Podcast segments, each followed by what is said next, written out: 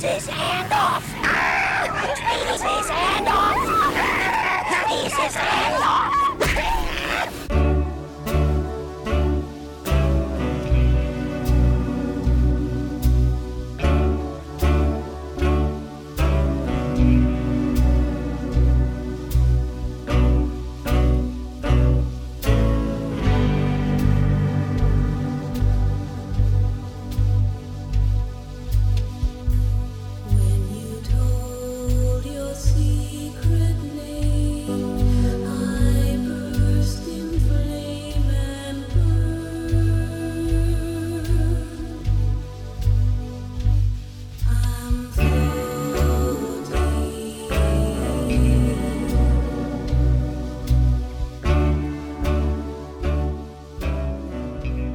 Listening to Lost in Twin Peaks, a podcast for both first time and veteran viewers of Twin Peaks, the mystery series that ran for two seasons in the early 90s on ABC, followed by a feature film, and 25 years later, a limited series on Showtime.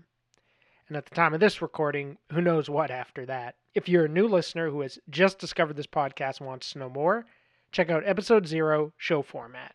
The following week of daily podcasts will cover Part 7, an episode of Season 3 that aired on Showtime in 2017. The network used lines from each episode for titles, so Part 7 was also known as There's a Body All Right.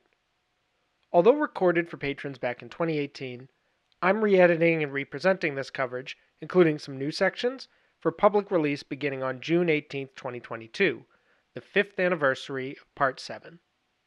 Just a reminder that for the first eight episodes of the season, I'll be publishing the illustrated companions on my site, lostinthemovies.com, the Saturday after the episodes conclude. This will incorporate screenshots and other images to reflect stories, characters, and events from the time and so forth, in some cases in greater detail than the podcast themselves. So, in this case, the Part 7 Illustrated Companion is scheduled for Saturday, June 25th at 8 a.m. The link on the show notes will be active then.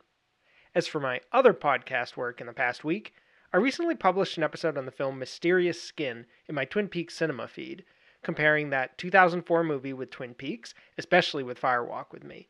This concluded a three month, three episode series called Traumatic Transformations, in which I explored stories about characters and communities reeling from personal tragedy or abuse, often with allegorical and even supernatural elements.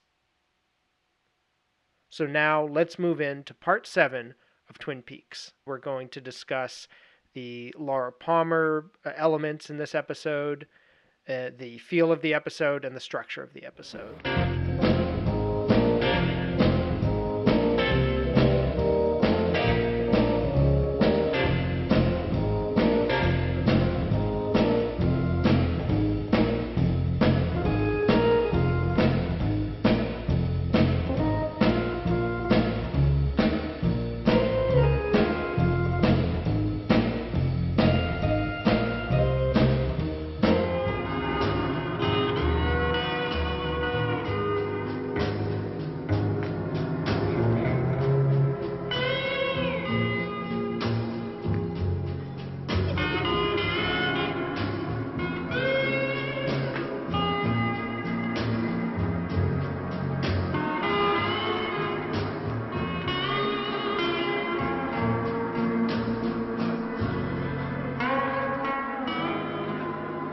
Laura has a much bigger episode this time than she did in the last one, and uh, maybe since she's had at least since Cheryl Lee last appeared in parts uh, two and then three, there's a brief glimpse of her. She's never in this episode, but she's referenced several times. Uh, they're reading that uh, diary entry from her, and we get to see a little more of the diary that we've never seen before. Writing, This came to me in a dream last night, and they read aloud this stuff, and it's very poignant because they talk about her saying eventually, I know who Bob is, and they both acknowledge that Leland was the killer and there's kind of a quiet moment and then they move on with with the discussion of the evidence and uh, talk about Leland finding the pages and it's almost a little bit of a random element here but it feels like Lynch wanting to remind us like yes Leland Palmer is the killer of Laura Palmer and there was you know it was incest it was abuse and that very human element. Like even as they're talking about Glastonbury Grove and dreams where Annie and Cooper were seen, the way they talk about Leland is very matter of fact, like, yeah, he killed his daughter, which is just interesting and I think speaks to a certain extent about uh, Lynch's vision of it, at least as he presented it in Fire Walk with Me.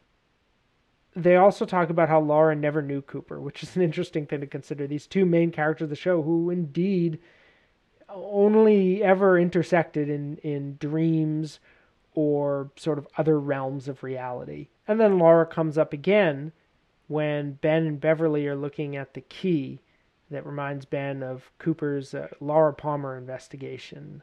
And Beverly asks, Well, who's Laura Palmer? Which is a great line. Like, yes, it's been 25 years. Most of the people in this town were either moved from somewhere else or were too young to experience that that community tragedy when it happened or even just forgot it maybe like they weren't that involved who knows? Beverly probably comes from somewhere else. She probably got a good job at the great northern. Although you know her husband there is there living in town would she have moved him just for this? I don't know. But point being she is not she's not part of the laura palmer story in a way that even some of the more tangential stuff in at least season one appeared to be. And ben's answer is just great he says that's a long story. Part 7 feels very different from Part 6. It's an investigation episode. It's an episode where everyone's involved in some sort of mystery and trying to figure out answers to that. And it feels very rooted in the old series. It's really more than any other episode so far in this season. It has that connection to the earlier seasons, not just in certain motifs and characters, which obviously all of the episodes have, to one extent or the other, the premiere least of all, but also to specific story points. This is a very plotty episode where there's some big narrative threads kind of hanging there that characters actually discuss quite openly, and there's a sense of excitement to it. I think this is one that feels like very much directed to the fans in a way, at least the way that Lynch combined the different material here. The overall structure involves a lot of sections that focus on one location or set of characters, and then we move on to another. So, for example, to begin with, there's a lot of sheriff station scenes in a row. Then there's a ton of FBI scenes in a row.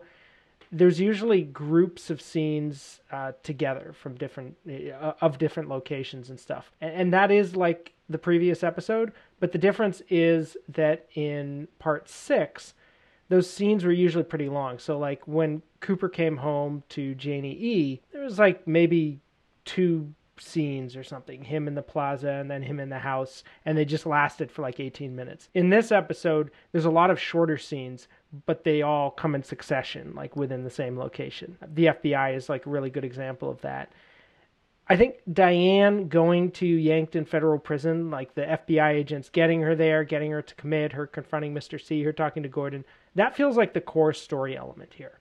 And I'm realizing more and more that each episode, for all its eclecticism and, you know, all of Lynch's talk of it being just random slices of a different, uh, you know, different slices of, of one big movie, each episode really does have like a core story or a core element.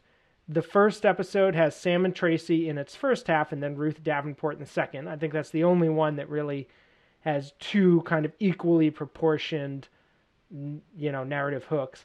And then part two, Cooper getting out of the lodge is the big story. Part three, Cooper passing through that tower and landing in Vegas. That's clearly the core element there. In part four, I would say it's the FBI's visit to Yankton Federal Prison with uh, Albert and Gordon going and seeing Mr. C for the first time. That feels like it takes up a big chunk of like that's where the most important stuff in the episode happens. Although of course, you know, we see Dougie at his home and everything like that, but the FBI's visit to Cooper feels like the main plot point. And then in part 5, it's Cooper's first day in the office. That that gets kind of the most screen time and carries us through to a certain important story point. Part 6 the key element I think is is the hit and run. Even though we spend that long, long time in the beginning with Dougie scrawling on the papers and everything like that, really the key narrative point in that is the hit and run. And so in this one, as I said, it's Diane getting Diane to South Dakota and how she experiences Mr. C and everything like that.